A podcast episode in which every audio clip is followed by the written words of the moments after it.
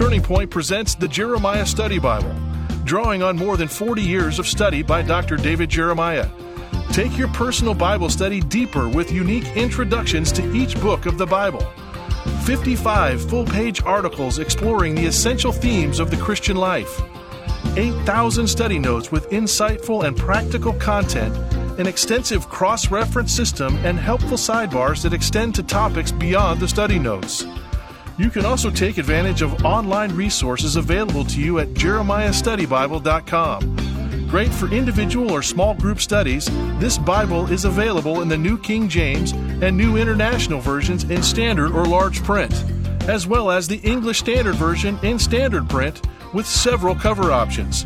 For more information or to order your copy, go to davidjeremiah.ca slash JSB. That's davidjeremiah.ca slash JSB.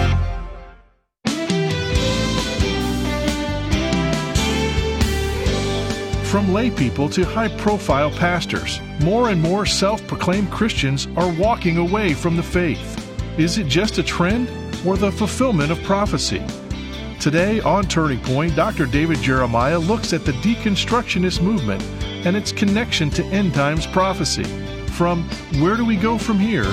Let's join David for his message, A Theological Prophecy The Falling Away. Thank you so much for joining us. If you have just joined us for the first time in the last several days, we're in the middle of a series called Where Do We Go From Here? How Tomorrow's Prophecies Foreshadow Today's Problems. The series began when I started to get all these questions about what was happening in our world today, and I was quite shocked at how many things are happening that are in um, the purview of prophetic truth. So I wrote this book and the book is called Where Do We Go From Here? And it is now available in bookstores everywhere, and it is available from Turning Point for a gift of any size. What we would like to do is encourage you to make a gift to help us do what we do in sharing the Word of God around the world. And then we'd like to say thank you with this hardcover book that's just been released 240 pages of teaching that you will be listening to today and whatever days you're able to listen going forward. We believe this is truth that is very important for our time, and I want you to have this book so that you will have some answers to your questions. One person said to me after they read the manuscript, they said, Dr. Jeremiah, uh, this is the answer to questions I always wanted to ask somebody, but I didn't know who to ask. Well, I'm not sure we have all the answers, but we have biblical answers, and I'm sure they will be helpful to you, and it's meant to be an encouragement to your life. Once again, send your gift to Turning Point during the month of October and ask for your copy of the book, Where Do We Go From Here? Also, want to remind you that at the end of this year, we will be taking our annual Caribbean Conference cruise, and we're leaving December 30th and coming back on the 8th of January. We'll have Michael Sanchez and Uriel Vega, all of our musicians. I'll be teaching from the Word of God, and we'll have a great time saying goodbye to the old year and hello to the new one. We've done this many times. It's one of our favorite things. We'd like to invite you to come along. You'll enjoy it. It's a great way to reflect on what God has done for you in the year past and to set your goals for what you hope He will do for you in the year in the future. So, the Caribbean Conference Cruise, there's a brochure on our website, which is davidjeremiah.org. We can send one to you if you'd like. We hope you will make your decision to come with us. Well, let's begin our discussion of the falling away. I'm pretty sure that this will be kind of new to a lot of folks because I haven't heard this discussed. I've known about it, I've read it, I've studied it in the past, but I really studied it for this book, and I hope that it will help you understand what Paul was writing to the Thessalonians when he made this comment. Imagine writing your first book at the age of 22 and watching it land on a bestsellers list everywhere. A few years ago, that happened to an American pastor. His book conveyed biblical advice about love and relationship, and it encouraged thousands of young people to make better choices. This pastor became known for his speaking and writing and counseling, as well as for nearly two decades of pastoral ministry in a local church. Yet somehow and somewhere during those years, his own relationship with God evaporated in 2019, he announced his marriage had come to an end. Then, in a follow up post on Instagram, he disclosed an even deeper divorce. He wrote, quote, I have undergone a massive shift in regard to my faith in Jesus. The popular phrase for this is deconstruction. The biblical phrase is falling away. By all the measurements that I have for defining a Christian, he wrote, I am not a Christian. Many people tell me that there's a different way to practice faith, and I want to remain open to this, but I am not there now. Now, that probably touches you in some way, but it cuts me to the heart because I am a pastor, and this is happening to more pastors than I've ever seen before. Many others seem to be falling away from Christ and His gospel. I saw a recent op ed with this title Everyone is leaving Christianity and nobody knows where they're going. This departure from biblical faith is happening so often that there's a new word that's been coined. These defectors are no longer evangelicals, they're ex-evangelicals. Why is that? And what is that all about? Well, the falling away is not a new phenomenon. Throughout history, there have been many who have taken up the banner of Christ only to lay it down again. Even the first generation of Christians faced challenges like this. Have you ever heard about a guy named Demas? When Paul wrote to the Colossians and to Philemon, he sent them greetings from his co worker Demas, who was at his side. In 2 Timothy 4:10, he described him like this: Demas has forsaken me, having loved this present world. There's another book in the Bible that's devoted to this topic. It's the little book Jude. I always love to tell people about Jude and tempt them to ask me what chapter. Because if you ask me what chapter, I know you have read the Bible. There's only one chapter in the book of Jude. So when you say Jude, you just give verse numbers, you don't give chapter numbers. This book was written by our Lord's half brother, the son of Joseph and Mary. And in only 25 verses, Jude reminds us that some of the angels themselves fell away from their allegiance to God. Did you hear that? I'm almost hesitant to say it, but it's true. A third of the angels left their first estate and walked away from God who had created them as angels of light.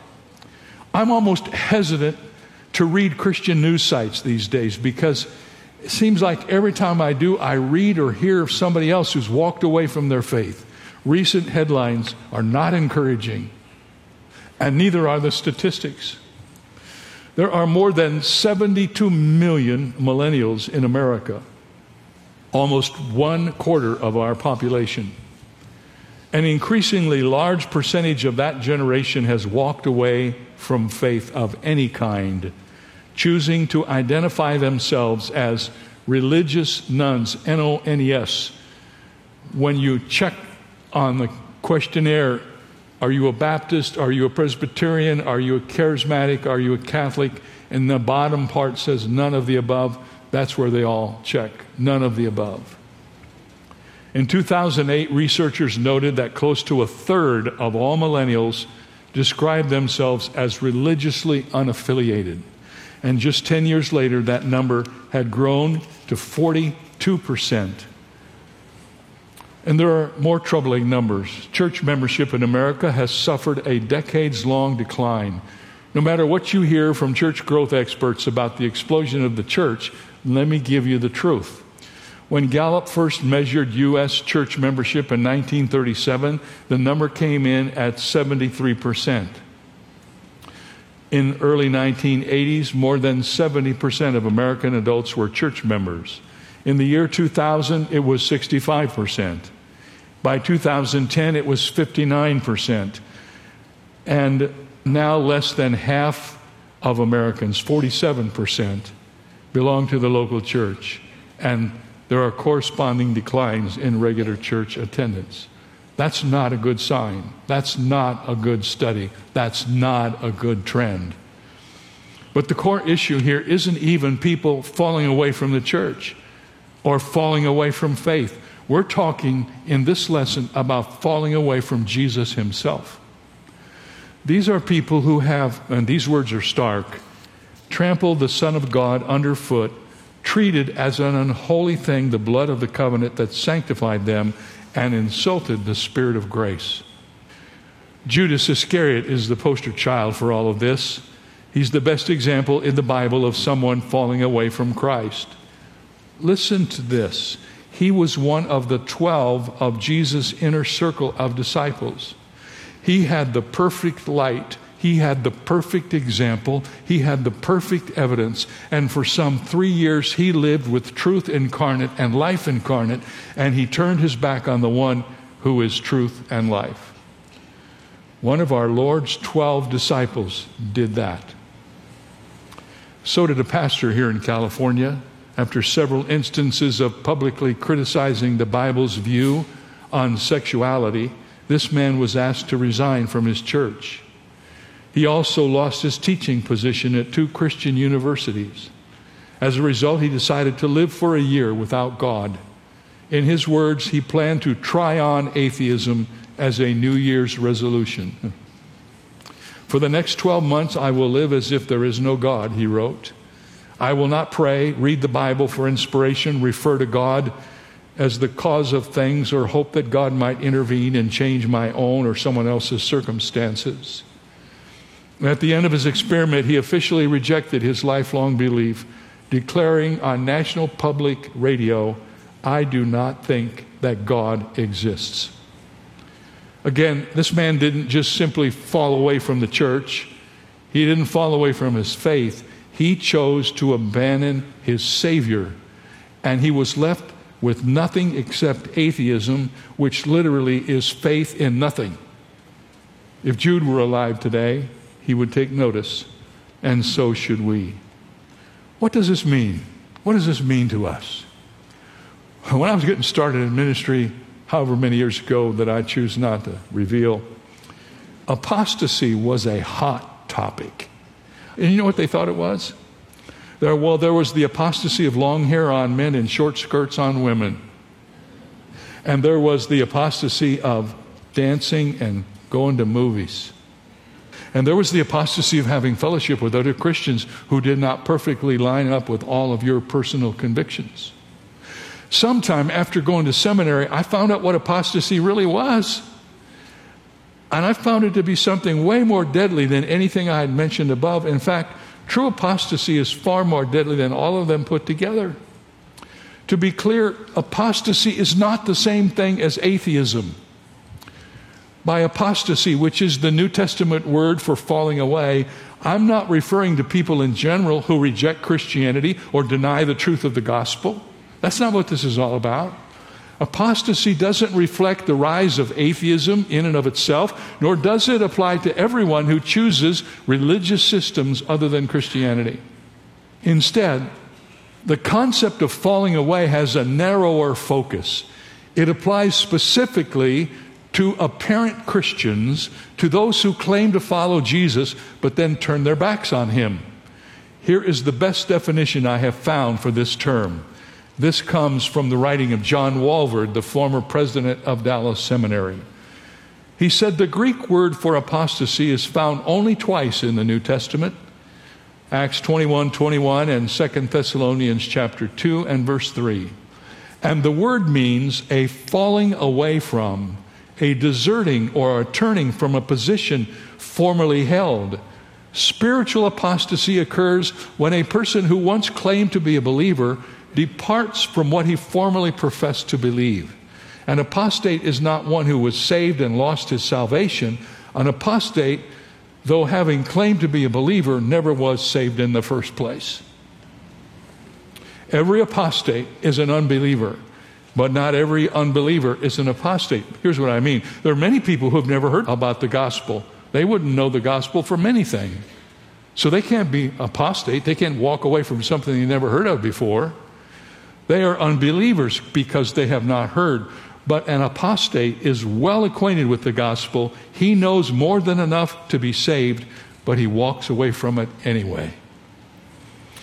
And The Sun Also Rises, Ernest Hemingway said there are two ways to go bankrupt gradually and then suddenly.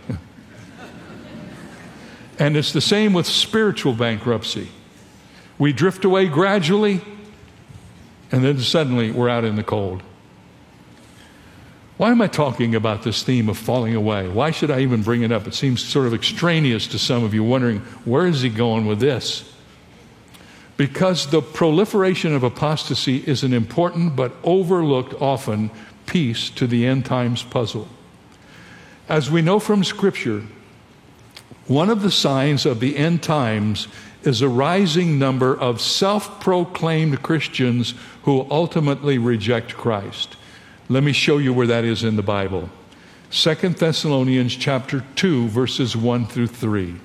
Here's what the word of God says. Now, brethren, concerning the coming of our Lord Jesus Christ and our gathering together to him, we ask you not to be soon shaken in mind or troubled, either by spirit or by word or by letter, as from us, as though the day of Christ had come. Now, listen carefully. Let no one deceive you by any means, for that day will not come unless the falling away comes first. And the man of sin is revealed, the son of perdition.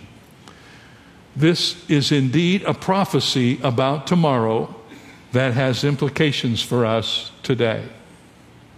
This falling away that Paul is writing about is not just some gradual defection from the church. Paul calls this the falling away, like it's a specific thing at a specific time, at a specific moment. Paul calls this departure from the faith, and it will happen according to the scripture during what we call the tribulation period. Now, most of you know enough about prophecy to know there's some general things you should be aware of. First of all, the next thing that's going to happen in the future is the rapture of the church the Bible says that the Lord is going to descend and take to heaven those who have put their trust in Him. And that can happen any time. There's no signs for that. It could happen before we say amen at the end of this service. We could go to heaven before we go home, and that would be all right because we'd really be home then. Amen. So you don't have to worry about that. You say, well, what has got to happen before Jesus comes to get us? Not one thing. He can come anytime. After the rapture, when the saints are all gone, on this earth, the Bible teaches there's going to be a period of seven years of tribulation. This will be literally hell on earth. And it's divided into two sections three and a half years, the first part of the tribulation, and the last part, the last three and a half years, is called the Great Tribulation. Now, when Paul wrote to the Thessalonians, he said, in the tribulation period, there's going to be a great falling away, a great defection from the faith. Now, let's just suppose that this is not something that happens until the middle of the tribulation. I don't believe that's true, but let's just give ourselves a little wiggle room here. Let's say that this falling away doesn't happen until halfway through the tribulation period. That would be three and a half years. And let's remember that the tribulation commences immediately after the rapture of the church. Watch this. And let's not forget that the rapture could happen at any moment and that the tribulation is a period of seven years, so that the middle of the tribulation is just three and a half years. If all those things are true, and they are, the falling away could happen within our lifetime. If Jesus came back today, it would happen within three and a half years. So this isn't just something way out in the future that we don't have to be concerned about. It could happen, and it could start happening before we go to heaven. It won't fully completely happen until we're in heaven, but it could start happening before then. The Christians in Thessalonica were facing this kind of persecution, so they believed the last days were upon them and they were troubled. And we should be troubled when we go through trouble, right? That's part of it. But Paul wrote this letter to them to say, look, don't be soon troubled because the falling away hasn't happened yet, so you're not in the tribulation. If you're in the tribulation, the falling away would have happened, but it hasn't happened. That hasn't happened for us yet either. You know, I sometimes hear people talk about how before Jesus comes back, we're going to have this great worldwide revival. Have you ever heard anybody say that? Before Jesus comes back, we're going to have this great worldwide revival. Well, I hope we do, but there's not anything in the Bible about that. Somebody got their wires mixed when they started teaching that because that's not true. You know what is in the Bible? In the Bible, it says there's going to be a great defection from the faith before Jesus comes back. And there is going to be a revival in the tribulation period. You know why? 144,000 Jewish witnesses are going to be let loose on the earth. If you can't get a revival with that, there's no hope. And two witnesses, two special witnesses are going to do miraculous things. And the Bible says that thousands will come to Christ during the tribulation period, but not before we go to heaven. Could there be a great awakening? I believe there could be, and I pray that there would be every day because that will just give us a few more years to preach the gospel. Sometimes I think we might be on the edge of it, and then sometimes I think it's so far away you'll never see it.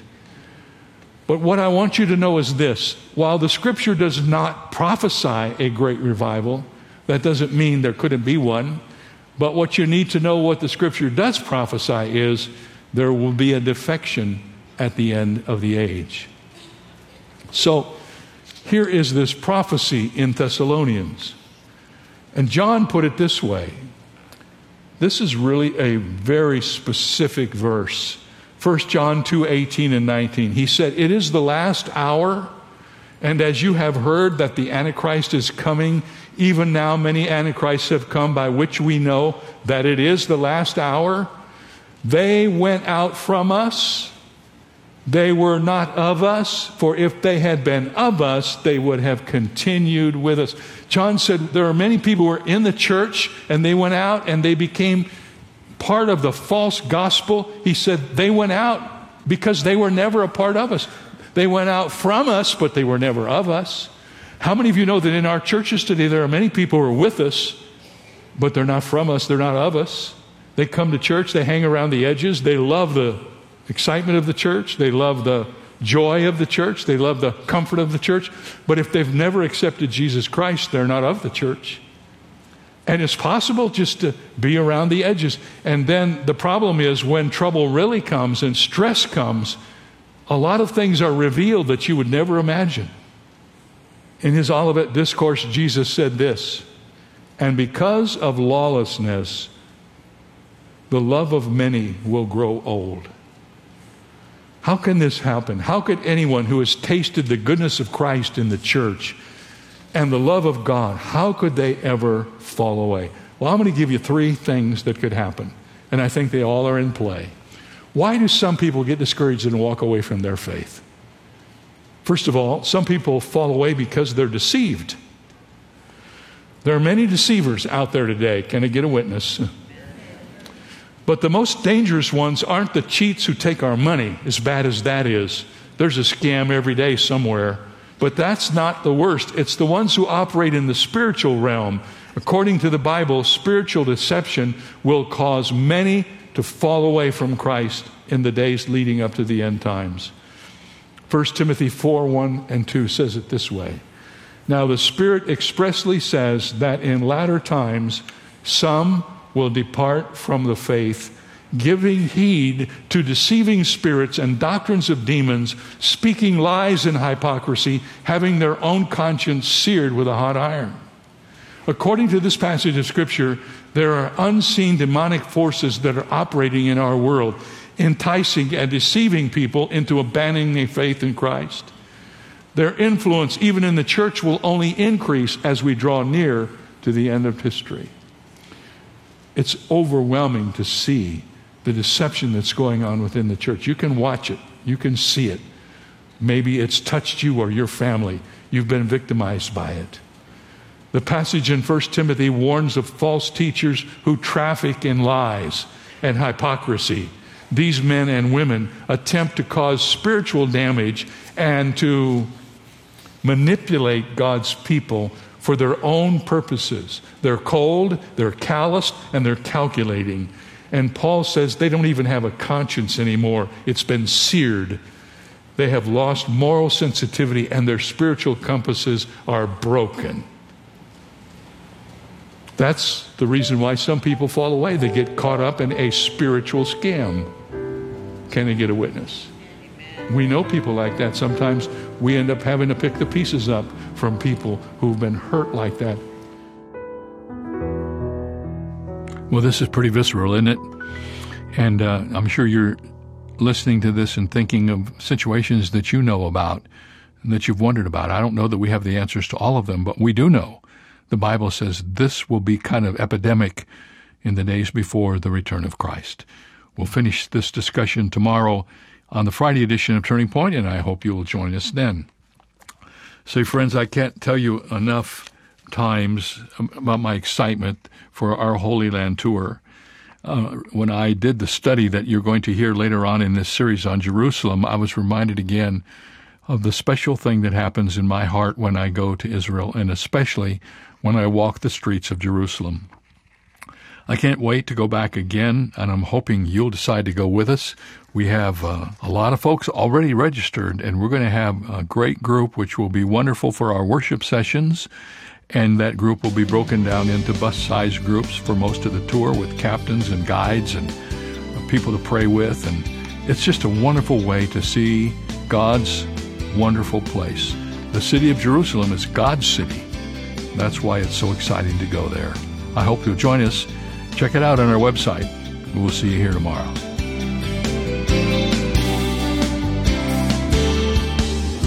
For more information on Dr. Jeremiah's current series, Where Do We Go From Here? Please visit our website where you'll also find two free ways to help you stay connected our monthly magazine Turning Points and our daily email devotional. Sign up today at davidjeremiah.ca slash radio. That's davidjeremiah.ca slash radio. Or call us at 800 946 4300. Ask for your copy of David's new book, Where Do We Go From Here? and learn how today's issues are linked to biblical prophecy. It's yours for a gift of any amount. You can also purchase the Jeremiah Study Bible in the English Standard, New International, and New King James versions, with helpful notes and articles from decades of study by Dr. Jeremiah. Get all the details when you visit our website at davidjeremiah.ca slash radio. This is David Michael Jeremiah. Join us tomorrow as we continue the series, Where Do We Go From Here? on Turning Point with Dr. David Jeremiah.